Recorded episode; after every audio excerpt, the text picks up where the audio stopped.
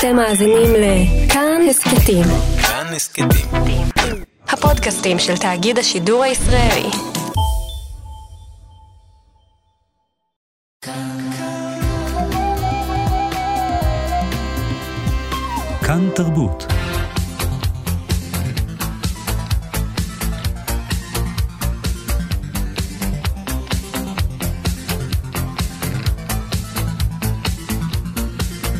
חלון גאווה, עם איציק יושע. שלום, שלום, בוקר טוב לכם, מאזינות ומאזיני כאן תרבות. אנחנו חלון גאווה, בצל העננות הפוליטית הקודרת שמכסה את אה, השמיים של הקהילה, קהילת הלהט"ב בישראל. אנחנו נזכיר כאן הבוקר 44 שנים לרצח הרווי מילק, פעיל של אה, זכויות אה, להט"בים, הומו, שנרצח בסן פרנסיסקו לפני 44 שנים. נדבר כאן גם על מחקר שבודק את המאפיינים של העלייה היהודית הלהט"בית לישראל, וגם נדבר על מות המיטה הלסבית הפעם.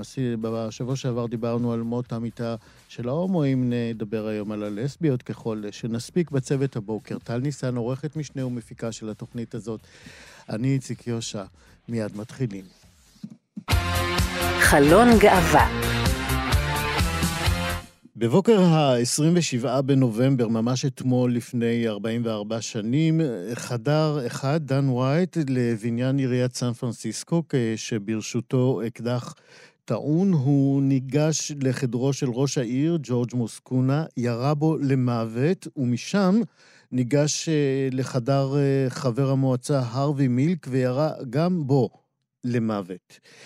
הרווי מילק היה בעצם ה, אולי ההומו הראשון הגלוי במועצת אה, העיר אה, סן פרנסיסקו, אה, שגם נאבק במשך שנים עד בחירתו למען זכויות של להט"בים. דן וייט, הרוצח, היה מהמתנגדים המאוד בולטים למאבקו של מילק.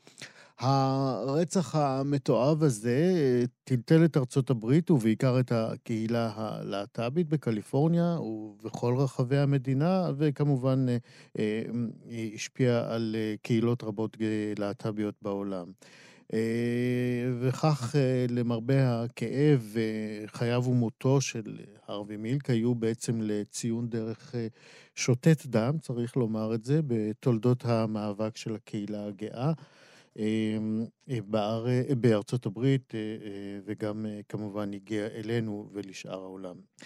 אז ככה, בימים שבהם הגזענות והתגברות השיח האנטי-להט"בי גם בישראל, אנחנו ננסה עכשיו לבדוק האם חיי פעילים להט"בים גם בישראל מצויים בסכנה, והאם הרצח של הרווי מילק לא עלינו, יהיה אה, ראשון בשרשרת ארוכה ומבהילה של אה, רציחות פוליטיות על רקע להט"בי. כדי לדבר על הרווי מילק ועל התגברות השנאה האנטי-להט"בית בישראל, אנחנו זימנו את חבר הכנסת יוראי להב הרצנו ממפלגת יש עתיד, שהוא פעיל ותיק ומאוד מוערך למען זכויות הלהט"ב בישראל.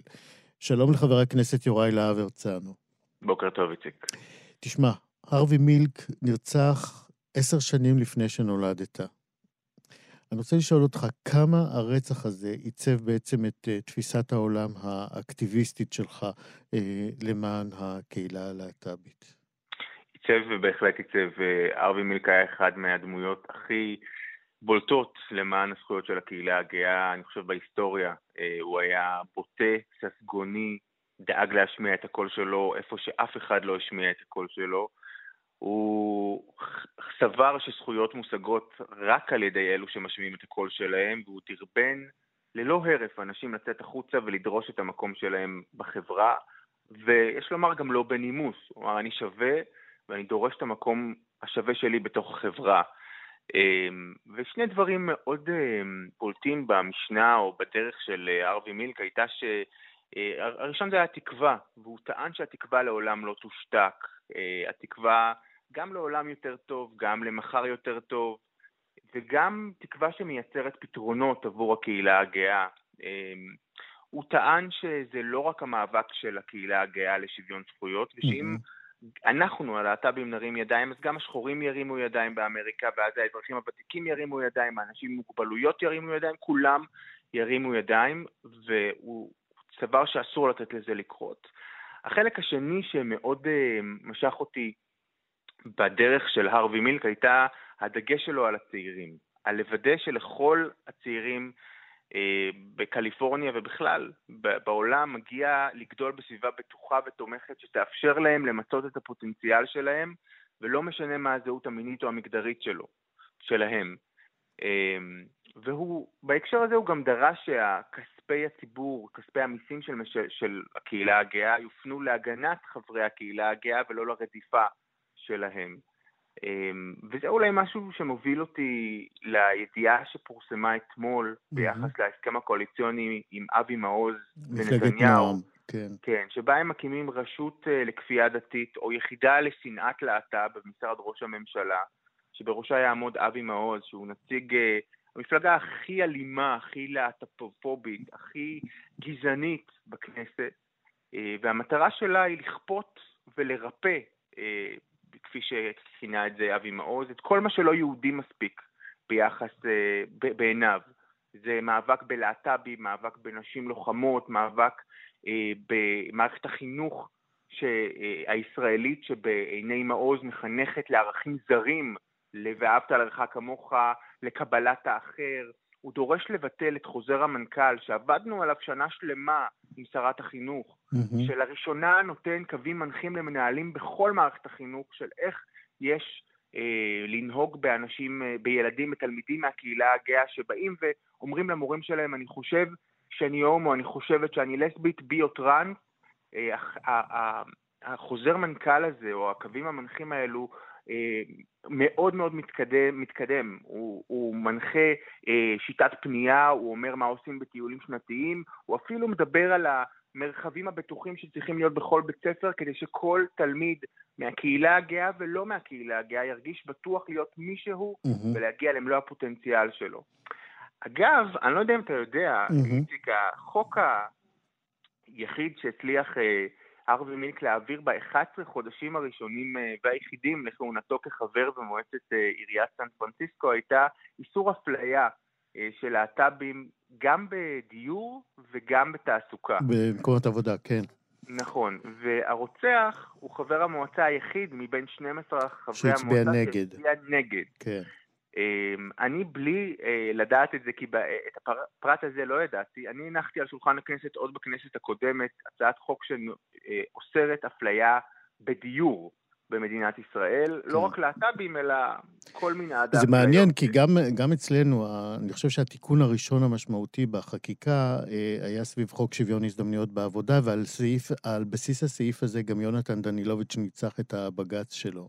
נכון, אה, כך אז... המורשת של, אה, כן. של מיניק באמת פורצת את גבולות סן פרנסיסקו, ובאמת הייתה לה השפעה גדולה, אבל שוב, האלימות שדיברת עליה, שהביאה ל, אה, לרציחתו של ארווי מילק, אנחנו פוגשים אותה גם בארץ. אנחנו רואים... אז זהו, אנחנו פוגשים אותה בארץ ואנחנו אה, דואגים מאוד מאוד, משום שבאמת בכל יום שעובר אנחנו שומעים עוד התבטאות ועוד אה, אה, אמירה ועוד העמקה של השיח השונא הזה. תשמע, אנחנו חיים בארץ, אנחנו חיים בעולם, אה, לדאגה הזאת יש רגליים, היא לא אמורפית.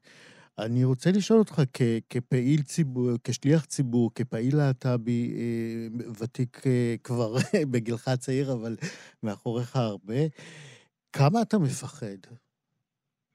אני לא מפחד uh, מהאיום. באמת, יוראי, עם יד על הלב. כמה אתה חושש אני... מרצח פוליטי על רקע להט"בי גם בישראל? אני לא חושב על... אני לא חושש לעצמי, כי אתה יודע, אני חבר כנסת, יש לי אבטחה במידת הצורך, אני מעדכן את כל גורמי הביטחון, אני כן מוטרד מעליית מדרגה בהתבטאויות של פוליטיקאים, שהם הדבר שיכול להוביל לאלימות ולרצח הפוליטי הבא, או הרצח על רקע להט"בופובי הבא, זה ההתבטאויות של הפוליטיקאים. וההתבטאויות של הפוליטיקאים עלו מדרגה. ואנחנו רואים את מפלגתו של איתמר בן גביר ואת מפלגתו של בצלאל סמוטריץ', שכרגע הן שותפות בחירות בממשלה. אנחנו רואים את כל הלהט"בופובים שהופסטרו במהלך מערכת הבחירות, מרימים את ראשם. יוראי, אני רוצה להקשות עליך. אני רוצה להקשות עליך. למילים יש כוח, אנחנו ראינו את זה. ישראל נכון. היא למודת רצח פוליטי אכזרי, נוראי, שהשפיע על כל המדינה. האם הגברת השיח הזה באופן חסר תקדים, צריך להגיד את זה. שיח השנאה הזה לא היה פה עד לפני אה, שנה. היו לו ניצנים, אבל לא במסה כזאת, לא בתוך הממשלה. כמה אתה באמת יכול להגיד לנו שזה לא יקרה? לא יקרה פה רצח על רקע פוליטי, להט"בי. אז אני אומר, אני יכול לומר לך שההתבטאויות של הפוליטיקאים שמגיעות מתוך הממשלה מטרידות אותה, מסתמנת, מטרידות אותי מאוד. אם יהיה רצח, הרצח הבא על רקע, על רקע להט"בופובי יקרה כתוצאה ישירה מההתבטאויות של הפוליטיקאים.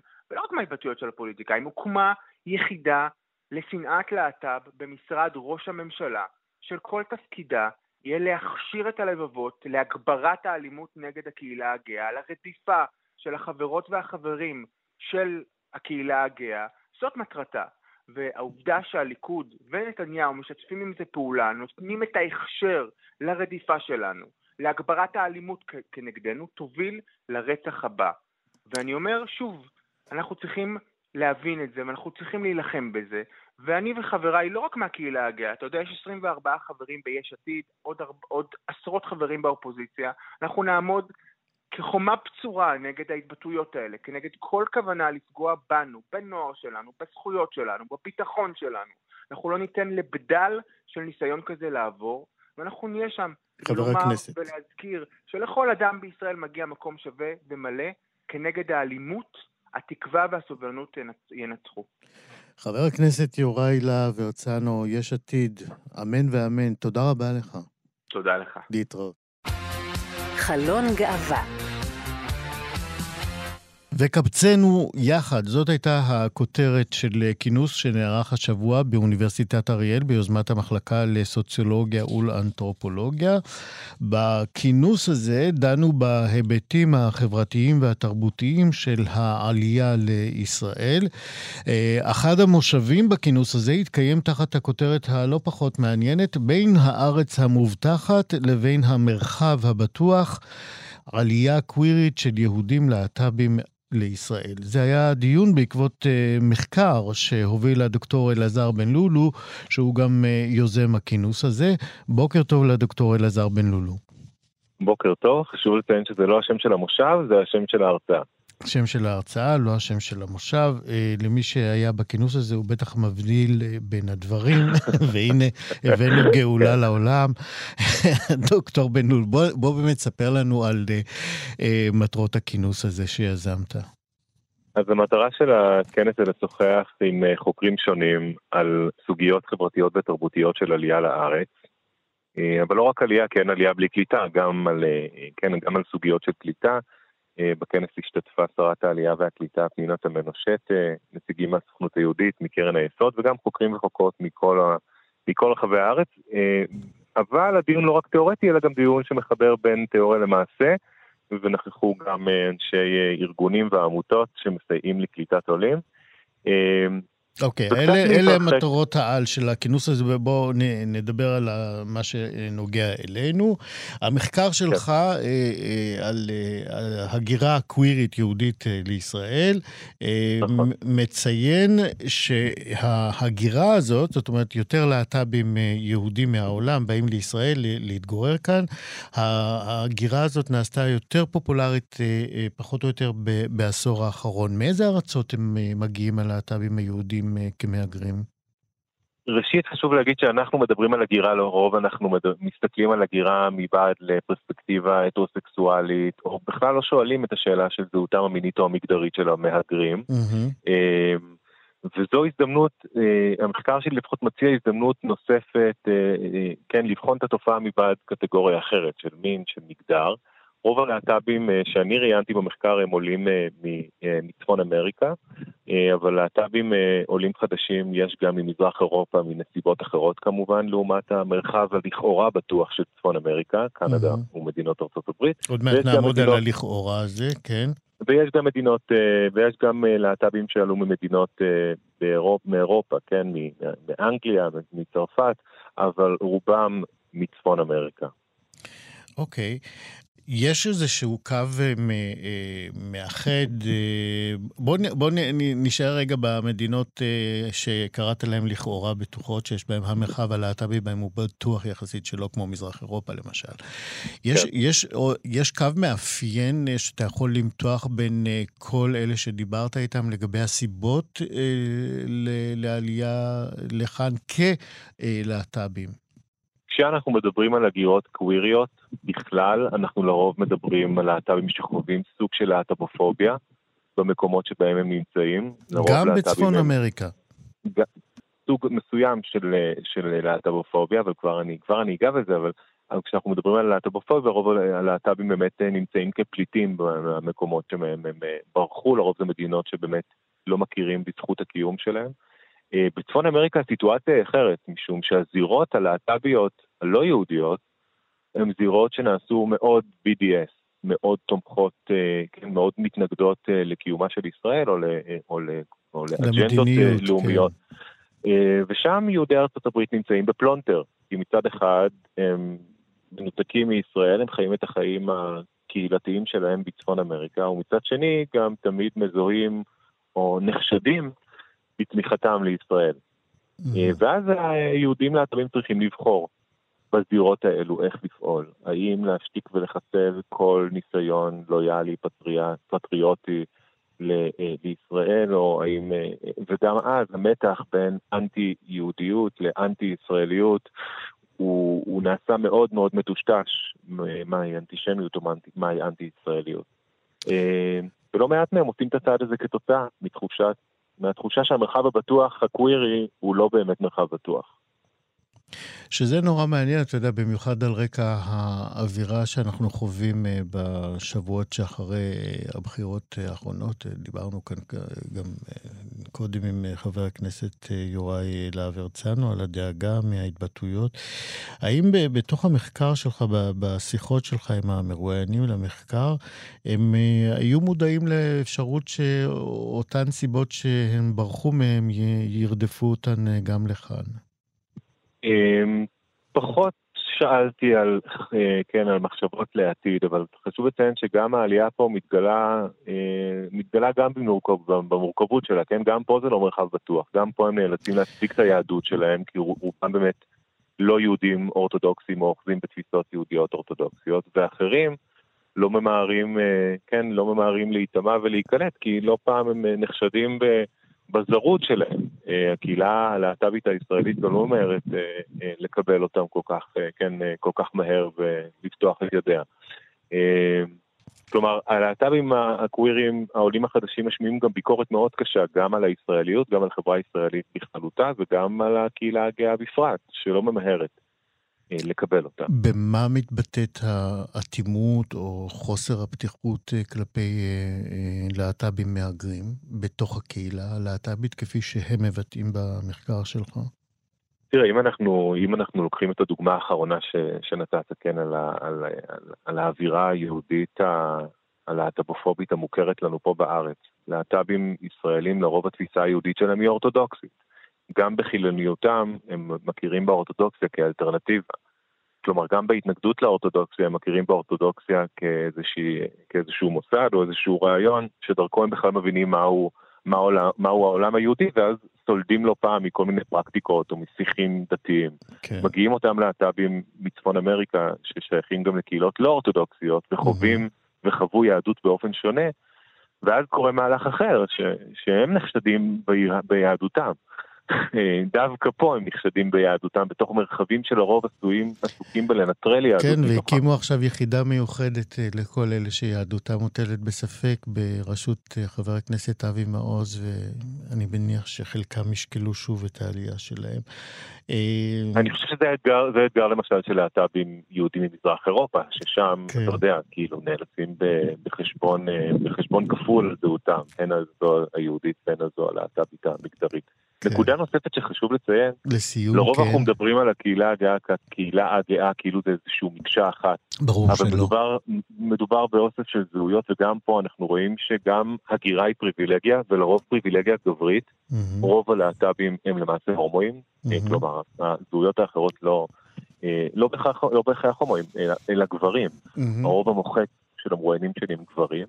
וזה גם מלמד, אה, אולי אפילו על אה, שיעתוק והעתקת יחסי כוח מהחברה הכללית לחברה, אה, הלהט"בית, באופן שבו נשים וגברים עדיין כן. נמצאים במשאים ומתנים וביחסי כוח. דוקטור אוקיי. אלעזר בן לולו, המושב שלך נקרא בין הארץ המובטחת לבין המרחב הבטוח, אז הלהט"בים שהשתתפו במחקר שלך מן הסתם חווים עכשיו לא מובטחת ולא בטוח, אבל מה שבטוח שיהיה מעניין ומבהיל פה בחודשים הקרובים. הדוקטור אלעזר בן לולו, תודה רבה על השיחה הזאת. תודה רבה. להתראות. ביי ביי. להתראות. חלון גאווה. בשבוע שעבר שוחחנו כאן עם הדוקטור אילן טבק אבירם על תשוקה, על מונוגמיה וגם על דעיכת יחסי המין בקרב זוגות הומואים, והשבוע אנחנו ננסה להאיר את האינטימיות הזאת שבין זוגות לסביות ככל ש... המדיום הזה שלנו, הרדיו, יכול לאפשר. אנחנו ננסה כאן לבדוק האם מותה של המיטה הלסבית הוא מיתוס. מותה של המיטה זה, זה לא אני המצאתי, זה מינוח רווח בהקשר הזה. אז אנחנו נבדוק אם המיטה הזאת, אם המוות הזאת, הוא, אז הוא אכן מיתוס, או תופעה שבאמת נוכחת וגם מוכרת בחייהם של זוגות נשים בקהילה הגאה. אנחנו גם ננסה להבין למה העניין הזה הפך גם קצת לנושא לבדיחות בקרב לסביות. וכדי לדבר על הדבר הזה שפחות מדברים עליו, אנחנו הזמנו את לי ראובני, שהיא מטפלת מינית מוסמכת ומדריכה בטיפול מיני, והיא תגיד לנו עוד מעט שהאמירה הזאת על מותה של המיטה הלסבית היא מאוד בעייתית. מאוד מאוד בעייתית. אז הנה, שלום לי ראובני. היי, בוקר טוב, מה שלומכם? מעולה. אז תגידי למה בעייתית האמירה הזאת. אני חושבת שבגדול הכללה של דברים זה יכול להיות נורא נורא בעייתי ונפשי. בסדר, אבל ככה החיים, את יודעת. אנחנו מתחילים נכון. מהכללות ויורדים לפרטים. נכון, נכון. במקרה הטוב, כן. נכון, אז אני חושבת שצריך לזכור שיש זוגות בעולם שמקיימים יחסי מין, בין אם הטרוסקסואלים, הומוסקסואלים, לסביות, בי, יש אנשים שעושים סקס בעולם. אני חושבת שבשביל וואלה. רוב האנשים זה יותר ויותר מאתגר. למה? כי אנחנו חיים בתרבות שבאופן כללי, לכולם הרבה יותר קשה לעשות היום סקס, בגלל שיש המון המון גירויים אחרים, שהם הרבה יותר קלים להפעלה, שהם הרבה פחות מאתגרים רגשית, הרבה פחות מאיימים ומפחידים. אנחנו מדברים ול... על פורנו, על... על פורנו, על פייסבוק, על... על טינדר אפילו, כלומר היכולת הזאת היא לחפש פרטנרים רק בשביל סקס, בלי לחזר, לתקשר, mm-hmm. להיות באיזושהי אינטראקציה, זה הרבה יותר נגיש. בגלל זה זוגות הרבה פעמים בוחרים לפתוח את הקשר ולא להתמודד עם הבעיות שיש בתוך הזוגיות. אנחנו נדבר על פתיחת קשרים שהיא יותר אופיינית, כן. שוב, בהכללות, אה, כן. לזוגות גברים מאשר לנשים. אז אני אגיד שהמושג הזה של אה, מות התשוקה הלסבית זה מושג שבעצם אה, אה, נהגה בתחילת שנות ה-80 על ידי אה, חוקרת אמריקאית סוציולוגית שקוראים לה פפר שוורץ, שבעצם היא חקרה זוגות באמריקה. על, על החיים שלהם, האינטימיים שלהם, על, המיני, על המיניות שלהם, על, ה, על הרומנטיקה ביניהם, על המושקעות בתוך מגע, בתוך אה, אה, חוויה של אירוטיקה. ומה שהיא מצאה זה שזוגות של נשים לסביות, ברגע שנכנס אלמנט של ביטחון, של יציבות, ברגע שהקשר מתמסד באיזשהו אופן, התשוקה יורדת פלאים, וזה ניכר בירידה בסקס.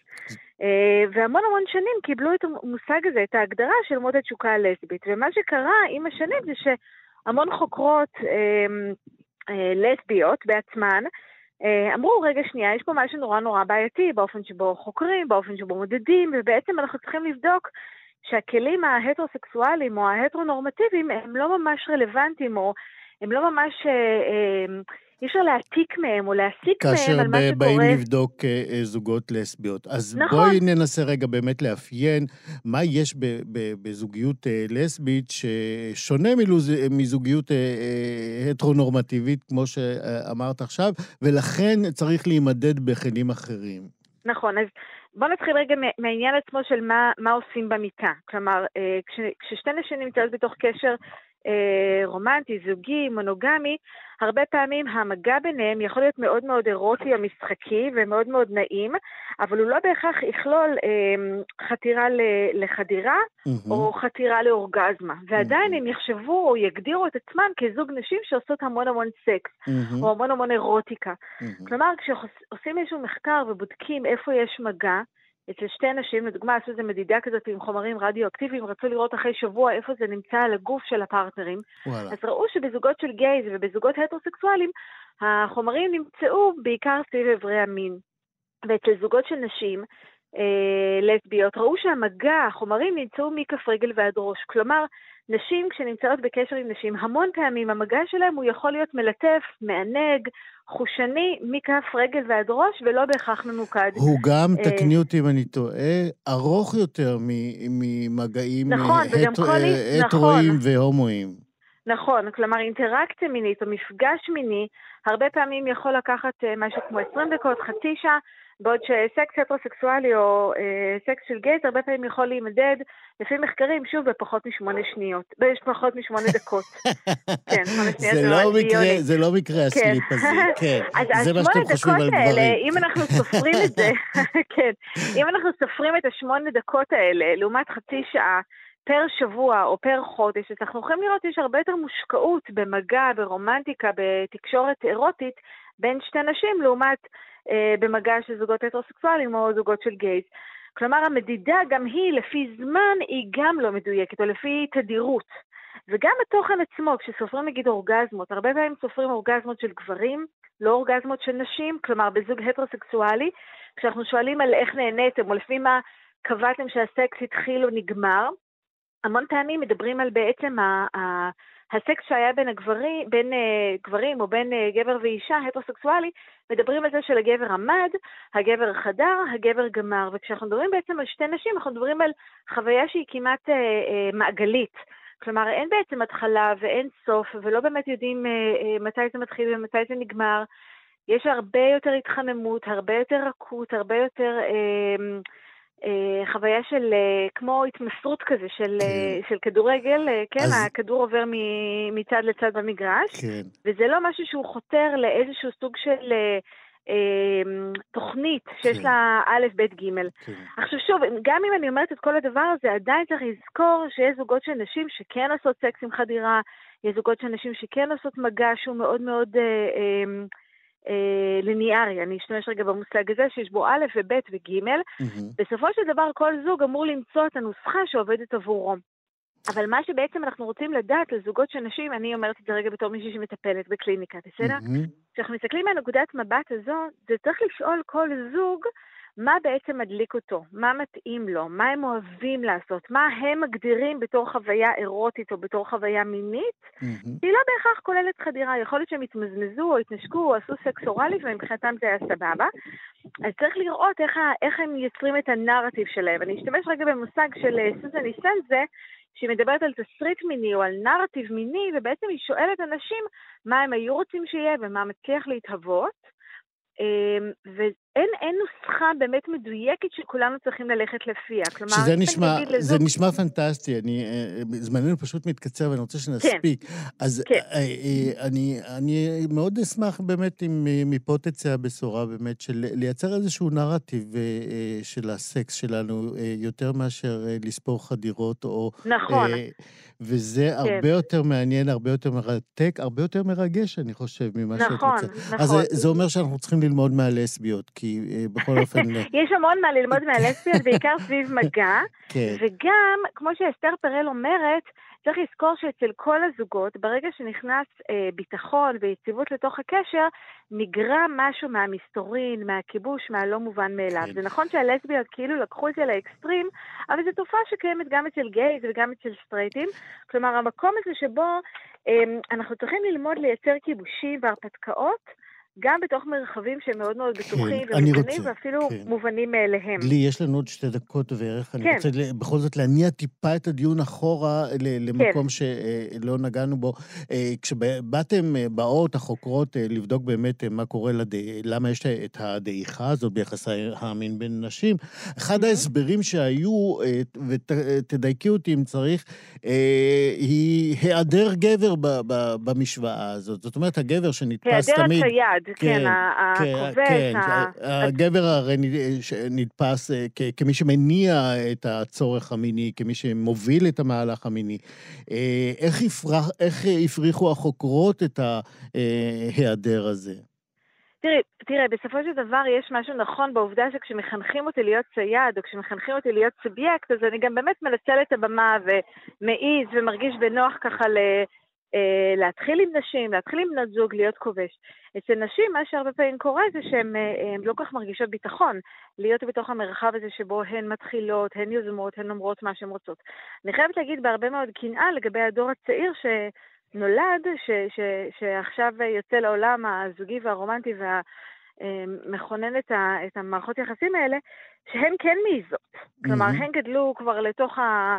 אה, מהפכה של המהפכה של הפוסט-מיניות. שהנה עכשיו היא תלך אחורה.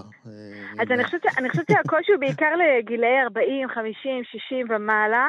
שבעצם פחות היה פרמישן להיות אישה כובשת, אישה שמתחילה. כן. הנשים היום כבר גדלות לתוך מציאות שאפשר להתחיל, אפשר לקיים יחסי מין, אפשר ליזום מיניות, כלומר זה הרבה פחות מפחיד. עם הממשלה החדשה אני לא בטוח שזה יימשך. נכון, נכון, תמיד יש רגרסיה. כן, אחרי כל פריחה. אחרי כל נכון. פריחה, אז בואי נקווה שאנחנו לא נחווה אותה. לירי כן. ראובני, היה ממש תענוג לדבר איתך, יש לי הרגשה שנחזור ונדבר. תודה רבה. בשמחה. תודה, להתראות.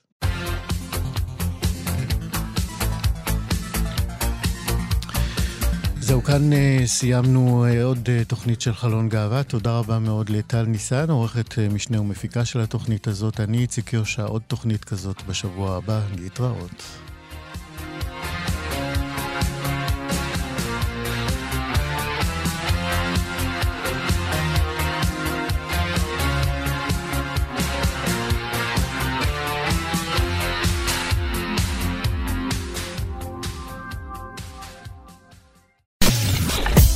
אתן מאזינות ואתם מאזינים לכאן הסכתים.